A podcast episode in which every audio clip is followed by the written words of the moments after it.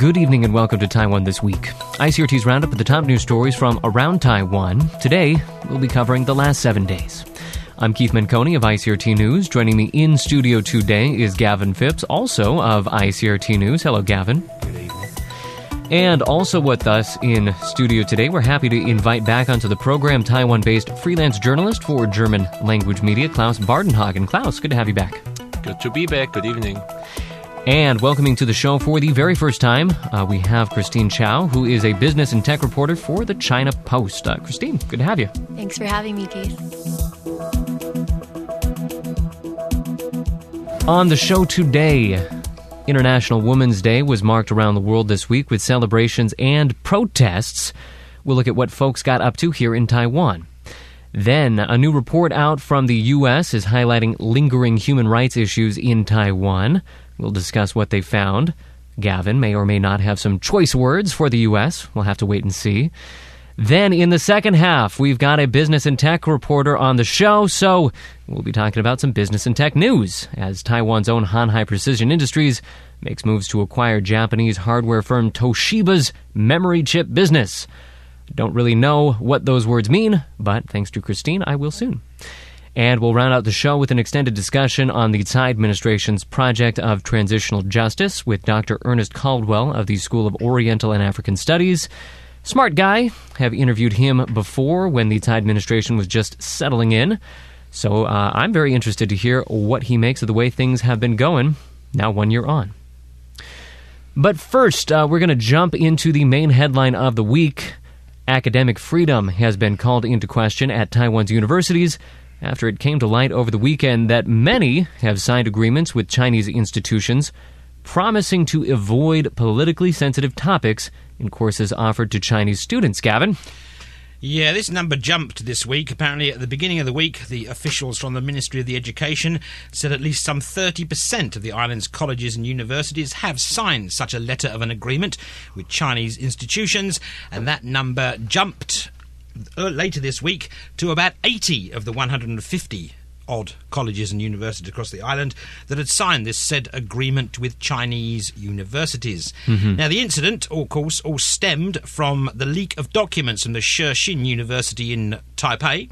That happened thir- last Thursday, of course, when basically it came to light that the university had signed agreements with Chinese universities that politically sensitive topics, such as the One China, One Taiwan, Two Chinas, and Taiwan independence, would not be covered in courses offered to Chinese students.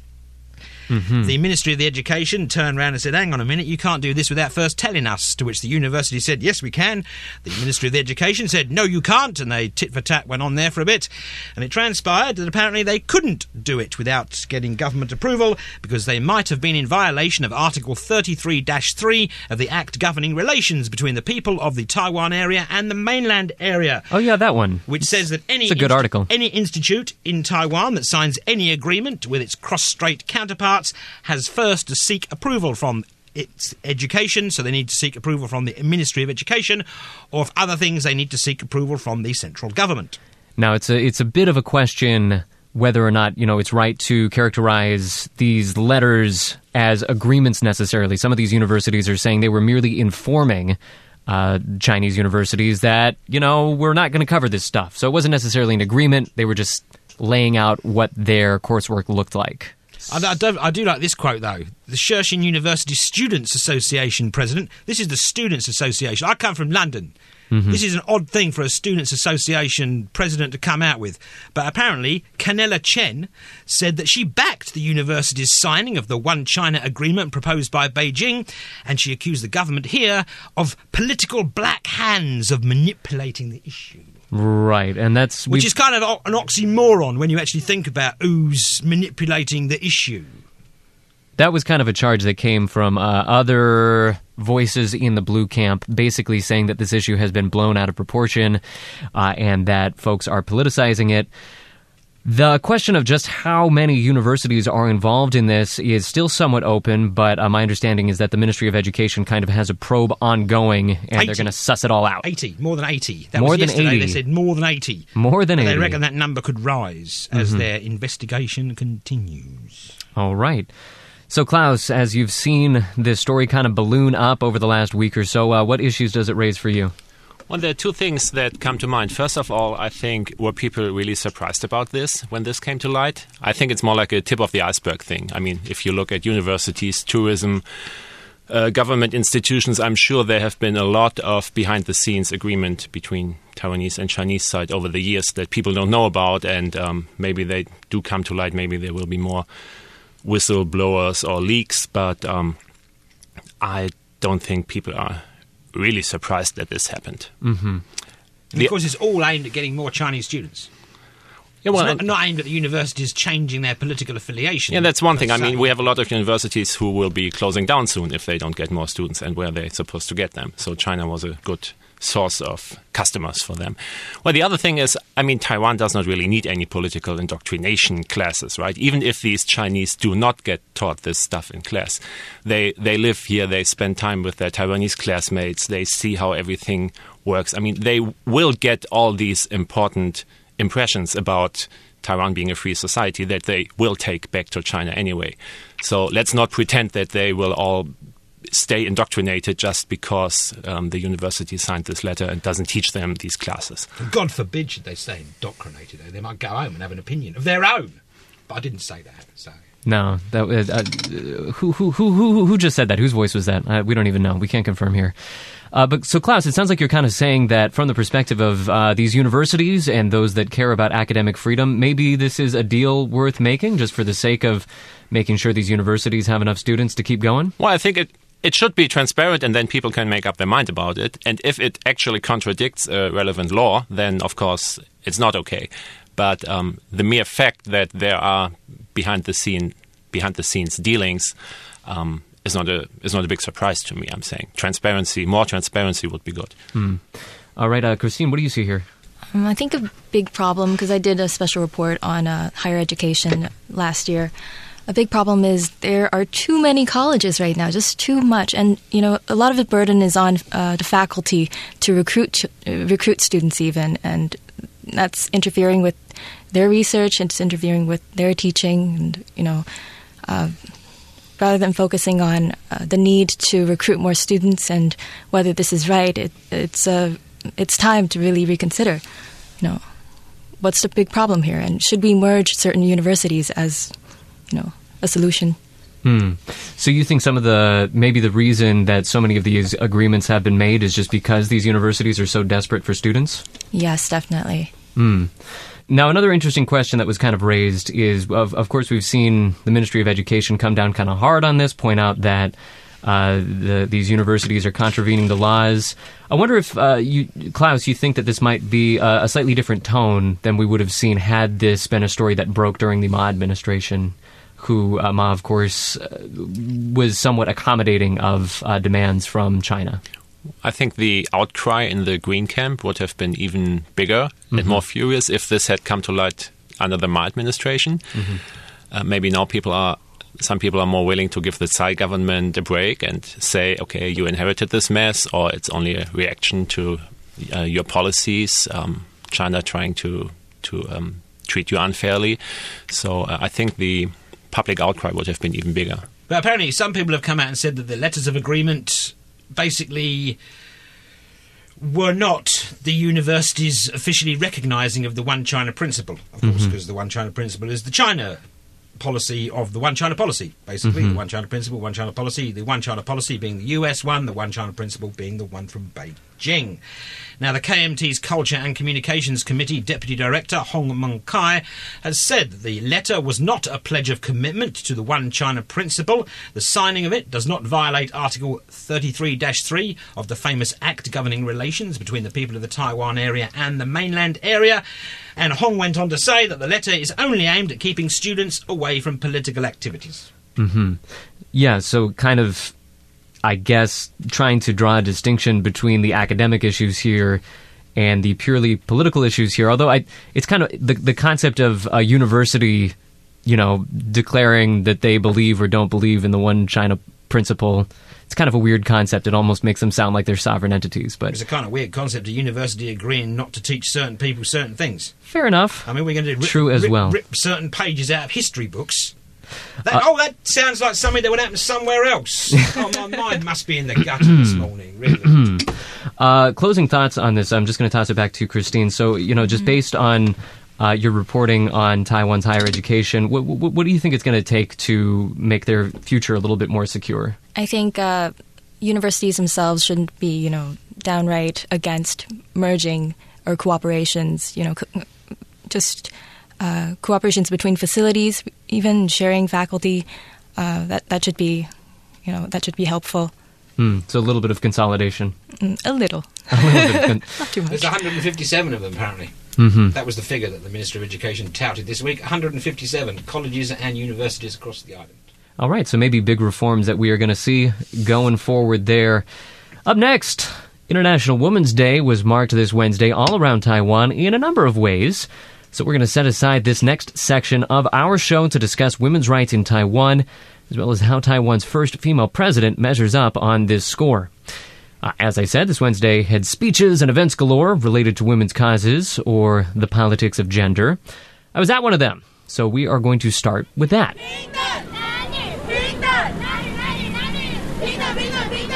That is the sound of demonstrators joining in an event that organizers dubbed the Women's March Taiwan, wherein uh, nearly 100 marchers holding red balloons and donning uh, the iconic knit pussy hats marched from the Chiang Kai shek Memorial to Da'an Forest Park in the late afternoon. Uh, so this was a pretty interesting political action because it was a blend of both local Taiwan feminism and expat activism. Uh, many of the organizers and participants are longtime supporters of women's rights uh, right here in Taiwan, uh, but about half were expats that have been organizing in Taiwan since the inauguration of U.S. President Donald Trump. Uh, and they have been doing so under the banner of Indivisible, uh, which, for folks who have been paying attention to activist mobilization in the U.S. over the last couple of months, uh, they would know that basically this is an organization uh, helping to mobilize grassroots folks, pressure Congress in the U.S. So uh, this group, Indivisible Taiwan, is trying to do that from Taiwan, all the way from over here. So, uh, very interesting team up that we saw there. As the march progressed, they made their way to a plaza at Da'an Forest Park, uh, delivered a series of speeches. Uh, kicking it all off was Indivisible Taiwan founder Mary Goodwin. She, like many of the participants, sees a broad set of issues that supporters of gender equality need to take on. We need to be committed to uh, making sure that women's voice is heard. We need to be committed to knowing that uh, women's participation in public, in the commercial sector, in the personal uh, sphere, in family life is valued equally. We need to make sure, above all, that young women and children have access to the education that will give them power. Meanwhile, the event was also attended by a number of prominent Taiwanese, including legislator Jason Hsu of the KMT, legislator Karen Yu of the DPP, uh, even had a pop musician. We had Laura Veronin there. Uh, and one other legislator that would be familiar to many of our longtime listeners, Yu Mei-nu of the DPP as well. Uh, she is, of course, the sponsor of one of the same sex marriage legalization bills that was introduced last year. In her comments, legislator Yo focused on challenges to gender equality in the workplace. Uh, a big point that she hammered home was how societal expectations here in Taiwan can pull many women out of the workforce, and she says this has big consequences even later in life. 那根据统计呢，我们也发现说，有很多的女性还是因为结了婚以后要照顾孩子、照顾家庭而离职。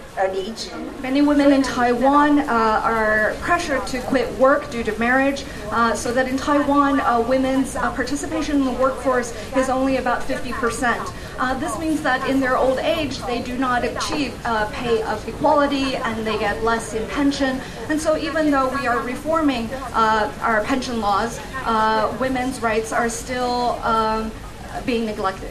She says that she's going to be pushing for full pay equality, uh, further support for maternity leave, and, of course, uh, the passage of a bill legalizing same sex marriage. So, a very interesting piece of activism that occurred that day. Uh, it's going to be even more interesting to see whether or not these groups find common causes, common issues that they can work together on in the future. Uh, because, of course, you know, the, the specific sets of issues that the uh, U.S. expats are looking at are, are, a little bit different. A little bit different. I actually asked Yu Mei-nu what kinds of ways that she thinks that uh, she can work together with these U.S. expats on, and she was very careful to kind of step back uh, from uh, any direct criticism of Donald Trump specifically. Um, so, uh, you know, something to keep an eye on going forward. Uh, Gavin, another thread that we want to keep our eye on was the local politics that kind of emerged on Wednesday. among them, President Tsai Ing-wen gave a bit of a speech. Yeah, she went and attended an event organised by the Ministry of Health, which celebrated 10 outstanding Taiwanese women. And speaking at that event, the president said that sacrificing their careers to take on a caretaker role is not only unfair to women, but also a national loss. And she also pledged to remove all hurdles to increase female participation in the workplace. So, hitting a similar note there in terms of workplace equality, she uh, kind of nothing super specific from the comments that I read there, but it seems like uh, she is going to be looking at some kind of resource allocation to help women get better child support and make it a little bit easier for them to stay in the workforce. The fabulously named Directorate General of Budget, Accounting and Statistics, Ooh. or DUGBAS, Mm-hmm. as they call it, released some figures this week to coincide with International Women's Day. It said that the labour participation rate for married men in 2015 stood at 70.5%, while the same rate for women that same year in 2015 stood at 49.6%. So, a huge disparity Ah, there. however, it said that the labour participation rate for unmarried men during the same period stood at 64.3%, while unmarried women, their labour percentage stood at 61.5%. Hmm. So more unmarried women work than married women. So- that's what that's saying. And about the mm-hmm. same amount of blokes work than they're married or single. So, kind of underscoring that idea that it really is marriage that is creating this barrier, and you know, marriage and family obligations that's creating this extra burden for a lot of women here in Taiwan. Uh, interestingly, the KMT also kind of came out swinging this week, uh, criticizing Tsai Ing-wen for, well, in their words, they feel that she has not done enough for women during her time in office. So that was the uh, the high politics of all of this. Uh, Christine, what were you watching during this Women's Day? Uh, there's this one story that always comes up. They always uh, commemorate the loss of Peng Wanru, um, women's rights activist that passed away in 1996. Uh, she was like pushing for a law uh, to ensure a quota for women in the legislative yuan. But uh, just when it was about to pass, she was murdered, like brutally murdered, uh, in November of 1996.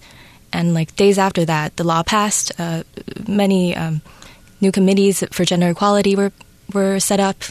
You know, that was 1996 was a moment for women's rights, and you know, that always comes up this year. So I've been reading a lot about that, getting to know the story more.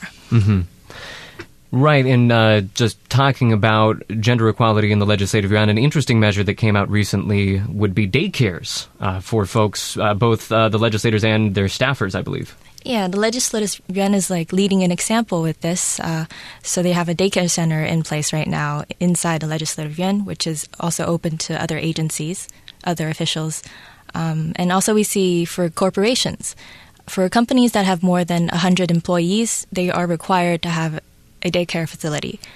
And right now in Nangang, there's one company. I think it's Gamania, a game company.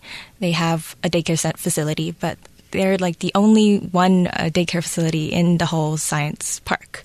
So you know, there's a room for improvement right there. That seems a bit skewed, that, doesn't it? You thought all the companies that have offices in the fancy Xinyi district that have more than 100 employees, you've got China Petroleum down there. I wonder if they have one. What about the China Post then? How many employees over there? only like uh, less than fifty, so we don't qualify. Dodge the bullet. Off the hook, yeah. off the hook. Uh, so one issue, I mean, we've been talking here mostly about workplace equality. Uh, one issue we haven't gotten to uh, that was al- al- also discussed by many at the march that I went to on Wednesday uh, would be domestic abuse in Taiwan. Of course, uh, women are disproportionately the victims of such abuse, uh, and uh, it kind of surfaced in the news as well, Christine.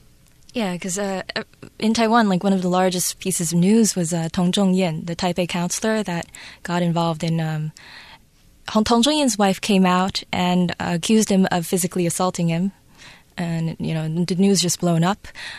And that just really raised awareness for how women right now are still the largest victims for, of social sexual assault and domestic abuse right now. So, Well, he denied that, didn't he, for a while? And then his wife released photographs of her not looking too well. Hmm. To which he was forced to say, oh, whoops. Well, it also goes to show that in Taiwan, like in many other places, I think the personal relationship with your partner is the most dangerous place to be. I think you're probably more likely to be physically assaulted in your relationship by your boyfriend or by your husband than you are just walking the street at night. it's a private space. It's unregulated, it's unseen. Uh, Christine, I don't know if you have any thoughts on this, but uh, one issue that a lot of the marchers brought up was just this idea of how slowly culture is changing in Taiwan, and this uh, idea that even now uh, women in Taiwan are expected to be responsible for uh, the majority of the housework at home, the majority of the domestic responsibilities, and this is also uh, a really big uh, burden on women that would like to uh, focus more on their careers. Uh, do, do, do, you- do you feel like the culture uh, and attitudes towards this set of issues is changing in Taiwan, or, or has it been pretty static? I can speak from my personal experience and from uh, the people around me who are mostly, you know, in their mid 20s or 30s. Uh, a lot of the girls, women uh, close to me, they're not looking for marriage anymore because they want to focus on their career. So, you know, the situation isn't really changing as much because people expect women to, you know, handle most of the domestic work sk- still. And, you know, there's still this idea of, uh, there's a Chinese idiom called fu tang fu shui. It's, it's like when the husband sings and the wife follows. So that, that's, that's still in um, people's minds, the way people think. And uh, and and so it sounds like you're saying that for many of the young professionals that you speak to, the idea is that you can either have a career or a family. It's it's difficult to have both. Yeah. Hmm. All right, up next, uh, we have a very serious report out from the U.S. State Department uh, detailing human rights uh, violations or alleged human rights violations right here in Taiwan. This is the country reports on human rights practices for 2016, Gavin. Yeah, this is the US State Department's recent report, and it spoke of human rights practices for 2016, like you said, and it was released on March the 3rd. And its report indicated that Taiwan's principal human rights problem last year was the exploitation of foreign workers, including foreign crew members on long haul fishing vessels, as well as household caregivers. Types of exploitation included in the report were migrant workers becoming victims of domestic violence and official corruption. Hmm. So that's one of the major issues that they really hi- highlighted there is the plight of uh, immigrant workers here in Taiwan. Apparently, yes. They also mentioned in the report uh, concerns over media self censorship, vote buying, overwork, a lack of accessible transport for those with disabilities, gender inequality, and a rise in child abuse. This is the US State Department. Right. So this is what U.S. State Department came up with uh, when they were trying to look at problems here in Taiwan. Uh, pretty interesting. I mean, that, that issue on immigrant rights was actually uh, also reflected in. This is the last time I'll bring it back to this, but the uh, march that I went to on Wednesday, the speakers there uh, also highlighted this issue because, of course, uh, immigrant workers, about half of them in Taiwan are uh, domestic workers working in the homes of Taiwanese, providing uh, often elder care or care for uh, disabled individuals that uh, have a hard time taking care of themselves. And uh, for those workers, uh, as we've kind of hinted at already on the show, they are especially vulnerable to abuse because you know they're in the home. They're not in the workplace. It's very hard to monitor uh, the way that they're being treated. And so this is uh, an issue that a number of uh, feminist groups are highlighting. Uh, it was also uh, kind of a stark reminder of just how hard they uh, need to work because, as one attendee of the event on Wednesday pointed out, there were no individuals from Southeast Asian countries in attendance, perhaps reflecting the fact that, you know, if uh, you, you work in that field, it's uh, difficult to find a day off anytime.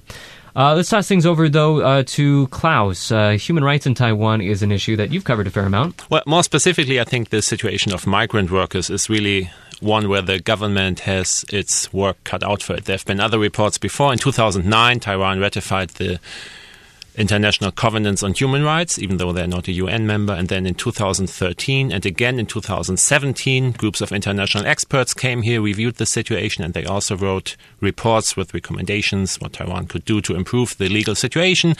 And um, the situation of migrant workers was also something that was mentioned again and again. And of course, like the domestic caretakers, the fishermen are also in a situation where you might have rules and regulations, but if they're being followed or not is something you just cannot control. So, in the end, I think it's about changing the mindset of people as much as changing the regulations and the enforcement. But how are you going to go about that? Hmm. They actually, when, when, of course, the, the the fishermen on the long, the, the far seas fleet fishing boats all came to light uh, over, last year over the death of an Indonesian fisherman who was beaten to death by the boat's captain and another member. Mm-hmm. That started an investigation. And then it caused it called, and they called, the government were asked to ensure that all employ, all people of foreign nationalities employed by Taiwan's far seas fleet were covered by the island's basically social security system. Mm-hmm. Insurance system.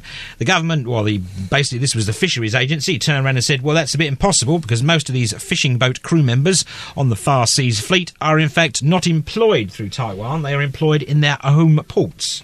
which means that someone employed in Fiji, for example, to fish on a boat in the Pacific, is obviously not covered by Taiwan's health insurance and social security system because they're not employed in Taiwan.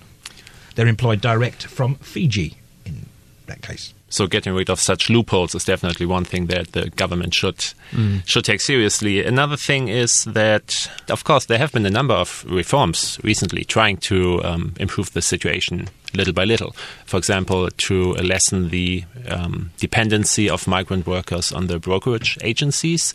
There have been one reform that said um, ca- it's more easy to switch employers once you're in Taiwan. You don't need to go back via the brokers find a new employer. And uh, also, you do not need to leave Taiwan every three years and go back, and then you have a hard time coming back and getting your old job, maybe. So, uh, some, some things are happening. But one thing that the government still has on its list is ratifying another international agreement, which is called the International Convention on the Protection of the Rights of All Migrant Workers and Members of Their Families. So that's one of those international human rights conventions the government has not ratified yet, and the Vice President Chen Jianwen just um, in January said that this is high on their list of priorities. As, as somebody who's kind of looked at uh, these reports over time and, and the way that Taiwan has responded to these reports, do you think that they make a difference? I mean, uh, this week we saw the government come out kind of defending its record and saying, you know, this is stuff that we take seriously. But you know, some some some people at the State Department make a report, some people from the EU make a report. Does that actually matter for the progress that Taiwan is making? Well, it's just my impression, but I think that Taiwanese and Taiwanese government as well is pretty interested in what kind of headlines it gets internationally, especially with the diplomatic isolation it's in.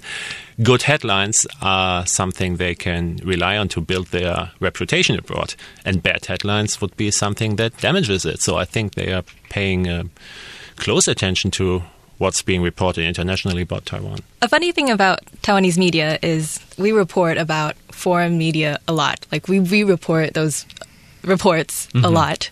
Yeah. So yeah, I'm just agreeing with what um, Klaus is saying. Right. Well, if if uh, this report had been covered in Time Magazine, this would probably be like the front page of the Apple Daily. So that is definitely very true. All right, we're going to be rounding out the entire first half of the show right there. When we return, uh, we'll be putting our newest guest to work, explaining to us what's going on between mega corporations Hon Hai and Toshiba. And we'll round out the program with an extended look at transitional justice as we come up on the one year mark of the Tsai presidency. Eh, well, we're like two months away, but close enough. We need a hook for this one. So stay tuned for all that and more when we return to Taiwan This Week.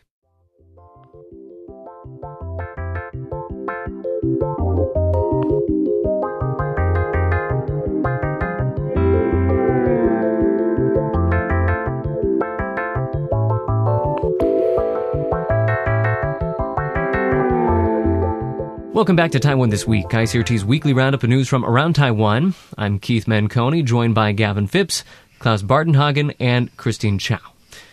All right, on to the business. Hon Hai and Toshiba have been in the news over the last couple of days. Uh, and this one's kind of easy for me because uh, you actually wrote up a report on this for the China Post, Christina. So uh, I'm just going to steal your headline and uh, you can explain the rest to us. So your lead read Two of Taiwan's biggest corporations, Hon Hai Precision Industry And Taiwan Semiconductor Manufacturing declined to comment Tuesday on rumors that they will partner up to seek a majority stake in Japanese hardware firm Toshiba's chip memory chip business. Please explain the words that just came out of my mouth. Sorry, l- bad lead, too long. But- Blame it on the editor. Blame it on the editor. Okay, basically Toshiba. Everybody knows Toshiba, a big Japanese company. Uh, right now, Hon Hai is uh, pretty firm, pretty confident in buying, in bidding for a majority stake in Toshiba, because Toshiba right now is in deep financial trouble uh, after they acquired a nuclear firm in a U.S. nuclear firm called Westinghouse. Uh, and so they've been losing money on that deal. Yeah, so they need to balance off the costs. That's why they're seeking to uh, sell off a part of their memory chip business. And the memory chip business happens to be like their core business. It generates so much of their revenue. I think it's a okay. Toshiba's memory chip unit accounts for twenty percent of the global market share. It's the second highest after Samsung, and it accounts for almost thirty percent of Toshiba's revenue in general. So, what is in this for Hon Hai, also known as Foxconn? Of course, last year, uh, as we reported on, they also uh, bought a controlling share in Sharp, another Japanese company. So, what is interesting about this other Japanese company now? Okay, so Sharp is a uh, home appliances maker. It makes TVs, um, and things you use at home. Right? So right now, this is all part of Honghai's strategy, a wider strategy. They're Well, Toshiba, of course, like Hon Hai, supplies components to Apple to make their lovely gadgets. Well, that's a big part of this. Which is yeah. a big So part of the is- deal, which is basically a big part of the deal because Hon Hai, of course, wants to expand its ties with Apple, Hmm. and Toshiba is a major supplier of memory chips to Apple for its portable devices. Yeah. So, So this will boost Hon Hai's standing with Apple. More money to Hon Hai doesn't matter. Hon Hai and Apple already work together. Apple should technically say, "Oh yeah, Hon Hai's just coming in." Toshiba, we've worked with Hon Hai before. It'll all be rosy, happily babbly, labby jabbly. Right. Gavin Gavin is using a dismissive tone because he, of course, has a BlackBerry. But for folks out there that have iPhones, uh, now you know where your uh, memory chips might be coming from. But uh, Christina, you were saying? so yeah. Apple accounts for like half of uh, Honghai's revenue, and if it secures this uh, bid with Toshiba, it means that it could secure more orders from Apple, and you know their standing would be more strong. Nobody could replace them, mm. which is you know they're deeply afraid of because so much of their money is coming from this American company. So, for those of us that don't necessarily follow the ins and outs of what chip maker is doing what and all the different places that our phone is getting, people are making money off our phone getting put together. What would you say is the significance of this story for Taiwan business or the Taiwan economy? What, is, what does this tell us? Okay, so Honghai, along with TSMC, uh, Taiwan Semiconductor Manufacturing Company, these two companies are both strong drivers of growth for um, Taiwan's economy. In fact, they account for nearly 15% of total company ca- tax collected last year. That's a lot. And, and and so if Hon Hai manages to pull off this deal, is is this like a sign of vitality that they're on uh, the up and up? Are they going to be running the world soon? If they acquire Toshiba, uh, according to analysts, like I've read a few papers, um, analysts believe that if they acquire Toshiba, it's going to be like provide an immediate financial boost to Honghai because you could directly take the clients they already have, and you know that's the the revenue they have. So Toshiba would be a driver of growth for Honghai, which is what they're seeking right now because they've been struggling for the past few years because their growth isn't just isn't increasing as fast as they hope. Now, just looking uh, at the deal itself, uh, what do you think are the chances that this deal is going to go through? I I, uh, I read that within Japan itself, there's a little bit of uh, concern, uh, even among regulators, for you know giving uh, ownership and control to yet another foreign-owned company. And, and in particular, the fact that uh, Hon Hai relies so much on factories in China, uh, there's some concerns about intellectual property security maybe leaking into China and uh, perhaps uh, hurting Japanese industry. A recent a recent Reuters report uh, said that the government, Japanese government, does not back the Honghai deal because they think their ties are too close with China. Mm-hmm. It does have most of its operations in mainland China, and it hires around a million employees in the mainland alone. So yes, the ties are definitely close. Uh, so, so, so, despite that, do you think that uh, Terry Gou seems uh, the uh, the head of Hon Hai. Terry Gou still seems pretty pretty bullish on this deal. He's said that he's confident that it's going to go through. Do you think that he has re- any reason to be confident, or should we doubt that? So before the sharp deal passed through, everybody was uh, a bit skeptical because uh, Japanese companies don't usually sell to foreign buyers, and it's actually a bit of a hit to their national pride. So, but the sharp sharp uh, deal came through. If Oh, it just another point here. Apparently, Toshiba is the second biggest NAND chip producer after Samsung. If just in case it's a fact, you'd want to know that. you can next trivia night, next pub quiz, maybe that will be the thing that clinches it up for you. Yeah, Who knows? Yeah, maybe they'll ask what is a NAND chip. I fail on that one. What what what what was that called? A NAND chip? A, NAND chip. It's a flash memory chip. I'm not like a ge- genius expert on this, but it's a type of memory chip. all right. As opposed to a DRAM memory chip. ah, Because there's a DRAM, a memory chip, and a NAND memory chip. all right. Uh, Chris, Christina already putting us to shame. Right, Good okay, deal. wait. DRAM memory chips, Taiwan is great at. We have um, Oh. big companies producing that. It's just these NAND things. They're a bit. That's, uh, that's we needed so much help on that. Uh, all right, last big question I'm going to put to you. If this deal does go through, does that mean that we get Terry Gou as the president in 2020? That I don't know. he does have a lot of supporters coming from um, the KMT. He does seem to. He does seem to. All right, so maybe this will be the thing uh, that clinches it up for uh, Terry Gou. We'll just have to wait and see. But we're going to round out our that story right there and head to our final discussion for the broadcast.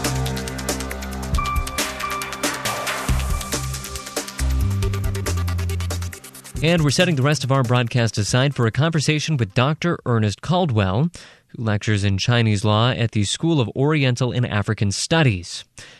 As I said a little bit earlier, uh, we spoke with Dr. Caldwell just as the Tsai administration was gearing up for its campaign of transitional justice.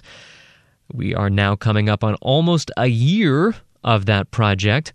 And uh, maybe even more importantly than that, with last week's 228 remembrances, you know, we're hearing right now a lot more about new ways the government is planning to pursue transitional justice. So uh, I thought this would be a very good time to revisit this topic, uh, just to lay out a, a little bit more exactly who Professor Caldwell is. He researches uh, specifically human rights, democracy, and transitional justice here in Taiwan. Uh, even beyond that, though, he studies these topics around the world as well. So he brings with him a lot of perspective, a broad perspective on this topic. So, uh, always curious to hear his thoughts. He joins us now by Skype from the UK. Professor Caldwell, thanks for being here. Uh, thank you for having me again. All right. And uh, I do want this to be a fairly wide ranging conversation. Uh, but just to start off, let's take a look specifically at the news of the last two weeks or so. Of course, with uh, the remembrances of the 228 massacre, uh, President Tsai has uh, announced a, number, a number of measures that she's kind of throwing under the banner of transitional justice. Uh, probably the most prominent being the declassification of a huge number of documents related to the 228 massacre and the White Terror era. Uh, and she's also pledging further research into them. We saw a number of research institutions, libraries, uh, sort of saying that they were going to assist with all that. Uh, and then down the line, we're expecting some kind of further review of what they find in those documents. So uh, that's going to be something that we'll be hearing about for uh, years to come, I imagine. Also, uh, the Tsai administration kind of floated the possibility of potentially renaming the Chiang Kai shek Memorial. Uh, and perhaps even repurposing uh, the building itself. So, just looking at that kind of flurry of news that has been coming out, what in that mix really sticks out to you as being especially relevant to transitional justice for Taiwan? Um, to be honest, I mean everything that's been going on is is things that have happened in other transitions um, throughout the world, um, be it you know post-Soviet transitions um, or sort of uh, post-conflict transitions. Um, and I think one of the most interesting things, and it's something that's sort of been one of the sticking points for transitional justice throughout Taiwan's sort of post-democratic history. Um, is the, the documents themselves and access to a variety of documentation that provides um, better clarity to what's actually gone on Um, so a lot of people have anecdotal evidence of things that have happened, individuals who disappeared, um, certain acts that were perpetrated, but actual government documentation and proof of these incidents has been something that's been very difficult to come by, and it's proven in many ways to be an impediment to certain people seeking some form of redress um, because they simply don't have access to documents related to family members or even themselves in some ways, because they're still seen as classified state secrets documents. So, pushing this agenda for declassifying more and more documents, um, and not just declassifying them, but actually going through them and collecting them from other areas, um, is seen as, as extremely important. And there's, I, I believe, there's a piece of legislation um, that's being floated around, or the idea of legislation on um, political party documentation that would make it um, so that the government could request and um, receive documentation from individual political party holdings, uh, sort of private documentation that could also be related. And again, the time frame for this piece of legislation would look specifically at the martial law period and the white terror period. So it would be directed towards the KMT and its affiliates, much like the assets law. Um, so yes, this is one of the more important aspects of it because not only does it simply give, you know, peace of mind to people who don't really know what's happened um, to me, you know, in the past, um, but allows, you know, sort of the government to sit down, formulate a formal report on the White Terror, which has never been done, um, and basically set the stage for learning from the past and moving on, um, which is what many uh, of these sort of commissions that sort of cipher, sift through all these um, this information is, is, sort of set up to do. Mm. Well, you know, of course, we have seen similar investigations, similar reports in the past. Uh, 2006, 2007, under the Chen Shui-bian administration, we had investigations, we had commissions. They made a report. Uh, of course, that was, you know, primarily directed at look uh, looking at who was you know responsible for the 228 massacre itself. What's going to be new here? What is different about this series of investigations and reports? So a lot of the documentation and and sort of government reports that have been that have come out in the past have been more specifically looking at the 228 incident itself. And there's been much less that has been done over the entirety of the white terror period so one thing is we're going to look at a greater scope um, in terms of the the time period. So looking at the longue durée of um, the period from 19 basically 47, 48, 49, um, and then also include sort of the post 49 period in Taiwan up to 1987. Um, many of those documents were um, sealed as state secret documents, and so that period has never had a really formal treatment. All right, and uh, getting out of the most recent news now and stepping back uh, further to sort of the beginnings of transitional justice. Uh, over the last year, probably the most prominent step, uh, the, re- really the main form that transitional justice has taken is this ill-gotten party assets settlement committee that the Tsai administration has put together to look at the assets of well, I, I, mean, ostensibly all parties in Taiwan, but really, uh, practically speaking, to look at the KMT and any assets uh, that the KMT possesses that they deem to be quote unquote illicit. This has been a very controversial step. Of course, the KMT itself has had its assets frozen uh, and has struggled to meet various financial requirements over the year. They have blasted the move very strongly. What what what do you make of the assets issue? Has the DPP been able to do what it wanted to do or what it should be doing? I think that it's been one of it was basically one of the first big pieces of transitional justice legislation like they, pushed through. It was a keystone in Tsai's um, overall platform and the DPP's platform as well. And it was one of the first really big contentious pieces of legislation that they were able to push through um, with the DPP held um, majority legislature. So in some ways, I guess you could say the, the committee has certainly functioned as it was expected to. Everyone knew that the, the bill was directed towards the KMT, towards the KMT affiliates holdings. Um, and that's exactly what the committee has gone after. Um, but they seem to have gone after it rather hastily in some aspects and rather heavy handedly. So, an overall freezing of KMT accounts, which doesn't just hurt the KMT members, but hurts basically the army of people that work for the KMT that may not be politically motivated, but people from tutorial services. I mean, a whole range of individuals who rely on the KMT for salaries. Um, and so this has had, in some ways, a slight backlash, I think, um, against the DPP and especially against the committee. And so the KMT has been rather um, intelligently going about uh, petitioning uh, various legal forms for review of these actions, getting some of their assets unfrozen. And I think that in some ways their arguments are warranted because the committee does have a very quick sort of snap judgment style of um, a power to freeze assets, which is very problematic. Um, and so they freeze the assets and then can start to review them. And this creates numerous problems, whereas the KMT is in many ways arguing they must be reviewed, as you said, beforehand, and only then can they be frozen. Um, and that makes sense from a legal perspective, uh, but from sort of a political perspective and from the transitional justice perspective, I think what the DPP is worried about is just a rapid liquidation of any type of finances, lands, etc., um, making the task of sort of sorting through the KMT assets even more difficult as time goes on.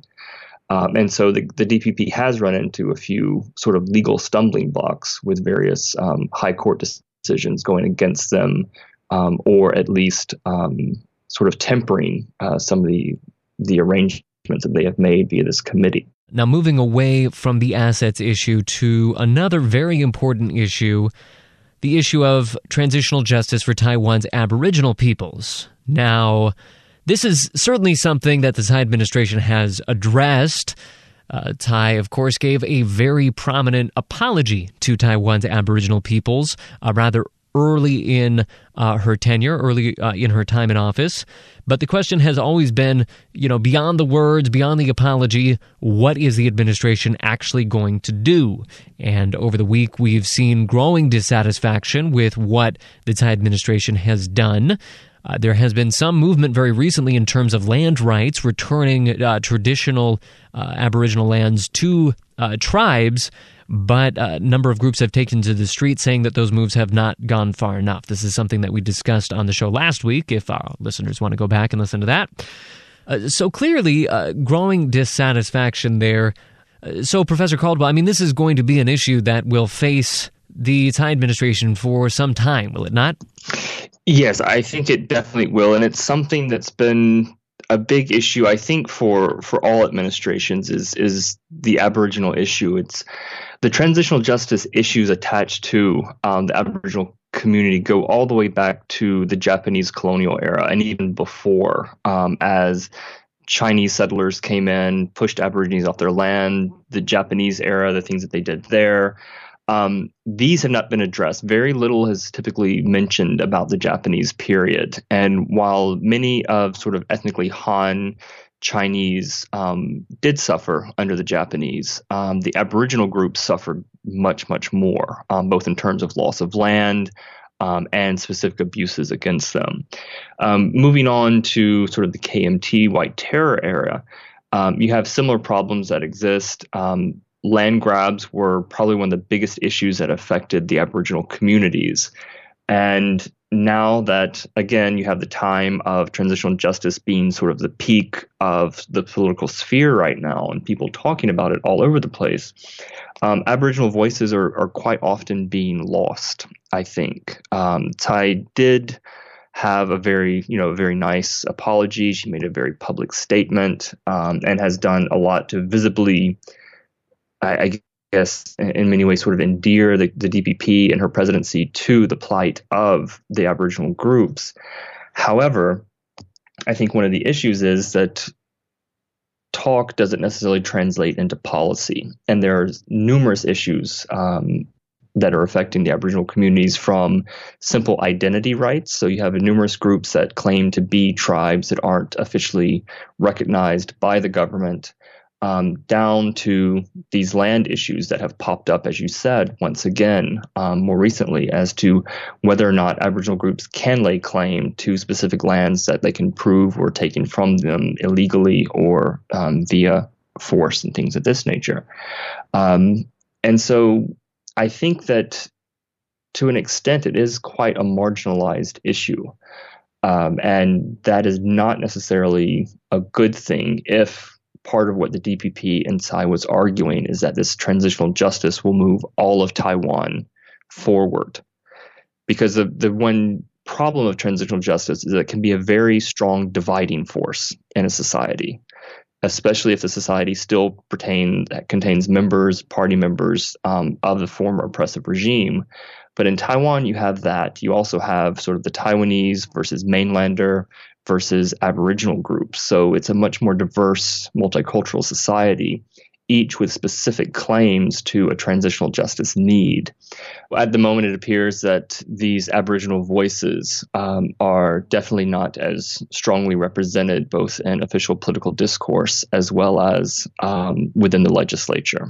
All right. And uh, we're going to close things out with a ridiculously broad question. But, you know, as somebody who has researched similar programs of transitional justice, similar efforts to grapple with those tricky questions of history and human rights and democracy, uh, dealing with those complicated threads that all kind of tangle together. Uh, how do you think that uh, the transitional justice program we've seen over nearly a year so far stacks up with uh, what we've seen elsewhere around the world? If, if, if we had to give the Tsai administration some kind of a report card, uh, what what would go on that report card? To be honest, I think there there are of course pros and cons to every step, um, and I think overall it's only been a year, and it's a year in which as I said in the past, it's the first time the DPP um, and anyone really has had the opportunity to use the government um, and government policy as well as the legislature to bring transitional justice up to the forefront um, because you no longer have the KMT with a majority to block any calls um, for specific transitional justice legislation. So I think that the fact you have um, a very strong sort of out the gate push um, is expected. And I don't necessarily want to give it sort of a negative report card because I think they have done significant things. I mean, the DPP, I mean, if you look at Tsai Ing-wen, for example, in her campaign speeches and her inaugural speeches, she has ticked the boxes, I think, formally in many of the things that she had argued for. So she has set up an illicit assets committee. Um, that piece of legislation was pushed through. They have been actively going out and seeking out these assets. She did formally make her apology, and she has been pushing for more transitional justice awareness, access to documentation, etc. So I think overall, if you want to sort of use a scorecard, she has in many ways um, done a great deal of what she had promised, um, even within you know the first year. But there are things I think that are missing. Um, one is the fact that the Assets Committee went through, even though it was very difficult. Um, the promotion of transitional justice bill has still stalled, um, and this was supposed to set up the Truth Commission that would be empowered to collect all these documents and produce a formal report and things of this nature on the martial law period. Um, and this hasn't necessarily materialized. Um, and in part, I think it's because there are a lot of other things that are sort of a priority on the legislative agenda. Um, and again, it's a very contentious issue. Um, and it seems to have sort of fallen to the wayside, although I saw recently um, there have been arguments that it's going to be sort of very rigorously pushed in this upcoming legislative session. Um, so I would like to see that go through and have a formally established commission, not simply a presidential commission, as Tsai Ing-wen has been arguing, um, established, but have one that's formally legislated with sort of a broad range of powers to produce these reports and collect all this documentation and make a very formal statement um, about the, the, the martial law white terror period. Um, so I think on the whole, if you look comparatively at how other states and, and transitional societies have, have dealt with this problem, it's an extremely long process. And Taiwan so far has definitely um, done a great deal in an extremely short period of time. And it's supposed to be a bit messy because it's a very messy topic that is prone to high levels of emotion on both sides of the issue. Um, but how Taiwan deals with that in the future to sort of start to temper those emotions and push forward to, I mean, the point of transitional justice to finally move on. Um, that I think will be need to need to be reassessed perhaps in maybe two to three to four years to see really how far transitional justice has come. All right, and once again, we have been speaking to Dr. Ernest Caldwell of the School of Oriental and African Studies. Dr. Caldwell, thanks for being here. Thank you very much for having me.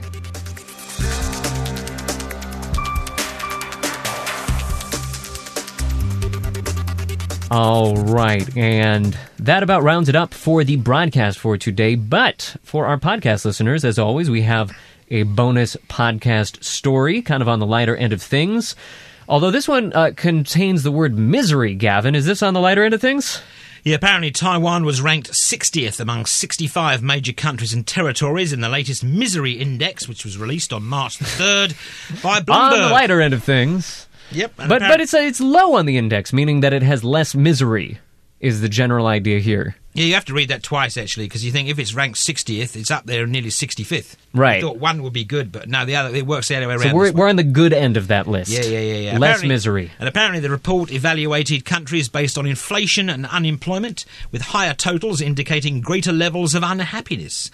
Apparently, Taiwan scored 5.2 out of 10 in the 2017 edition of the report, Ooh, 5.2. finishing below regional neighbours Hong Kong and South Korea. Hong Kong, if you're interested, finished in 56th place, and South Korea finished in 57th place. Okay, it's Taiwan- kind of it's kind of a narrow measurement of misery. It is, but Taiwan was also cited as being among the most improved economies this year. Mm-hmm. Basically, alongside Ecuador, Hong Kong, the Netherlands, China, and Russia. Okay, so basically, what this report, uh, again, it's from Bloomberg, I think, uh, is saying is that Taiwan has low inflation and low unemployment. Those are the two take-home points. Basically, also, Taiwan frequently performs well in global reports of public happiness, wealth, and well being. Did you go. know that in the Global Prosperity Index, which was released in November of 2015 by the public policy group Legatum Institute, Taiwan was ranked 21st among 142 countries and territories, largely due to Taiwan's strong performance in safety and security. Like seventy percent of the show is just lists of things today. It is, isn't it? But you know, who, guess who came bottom in the misery index? Or guess who came top in the misery index? Uh, yeah, who who was most miserable? Venezuela. Venezue- apparently, yeah, apparently Venezuela topped the list for the third consecutive year as the most miserable country in the world to live in. They have like hyperinflation going on right now, so They no do, surprise didn't there. they? Well, they do, didn't they? Yeah. So, who was least miserable? Thailand recorded the lowest ranking in Thailand. Thailand, Hang on. least miserable. Now, hang on. Thailand recorded the lowest ranking in the survey, below Singapore in 64th, Japan and Switzerland both in 62nd, and Iceland in 61st. So it's Thailand. There we go, Thailand. Thailand, if you yeah. don't want to be miserable, head over to Thailand. Sawadee Cup. Uh, yeah, that's uh, that's the slogan. So wait a second, did they call people? Was it a survey where you randomly call people, or did they just take other data and come up with this ranking? Fortunately, the story that I've got in front of me doesn't say, Klaus. I'd be a little surprised if they were calling people though. Yes. Are you happy? no! I'm very angry today! Me a the phone. They go, oh, that's a bad, that's a no, that's a no. Tai Taiwan would have been better. Would would have done better, but they made the mistake of calling Gavin, so it, it really dragged down the ranking pretty far. Uh, Klaus, uh, so okay, so the country that you call home, not a miserable country, is that? Do you feel that that's correct? You're not a miserable guy Well- in Taiwan.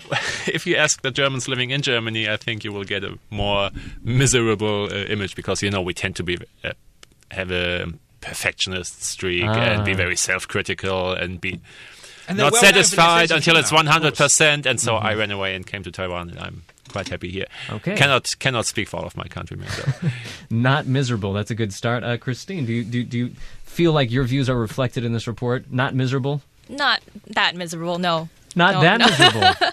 No, it's normal to be miserable sometimes. Human nature. I guess that's yeah, true. I really resonate with the the safe, safety and security part, though. Um, Mm-hmm. Yeah, because like I've had conversations with my uh, girlfriends in India, Mm. and they're like genuinely afraid of walking in the dark in the nighttime.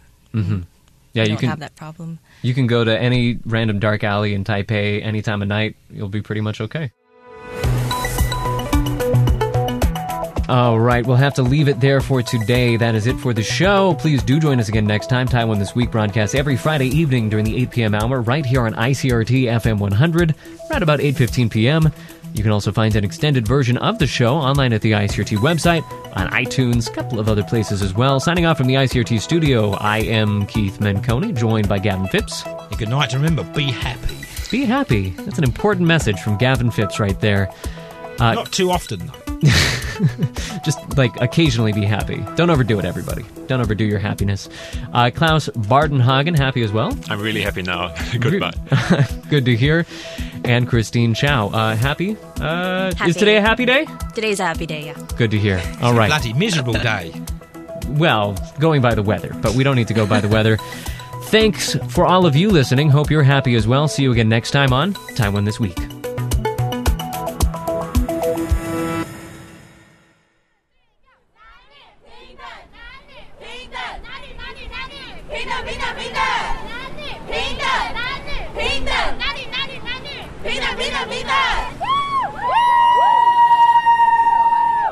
That is the sound of demonstrators joining in an event that organizers dubbed the Women's March Taiwan, wherein nearly 100 marchers holding red balloons and donning that iconic knit uh, pussy hats. Can I say that on air? I think I can say no, that. You can't get away with saying that about Women's Day, can you? Really? That's that's the word that they used. I didn't come up with that Just- word. Just little kitty cats. I'm I'm quote. That's a direct quote. I think it should be fine, right? I mean, yeah. S- We Leave it. I, I have backup. I have backup here. Wherein uh, nearly 100 marchers holding red balloons and donning uh, the iconic knit pussy hats. Girls just wanna have fun.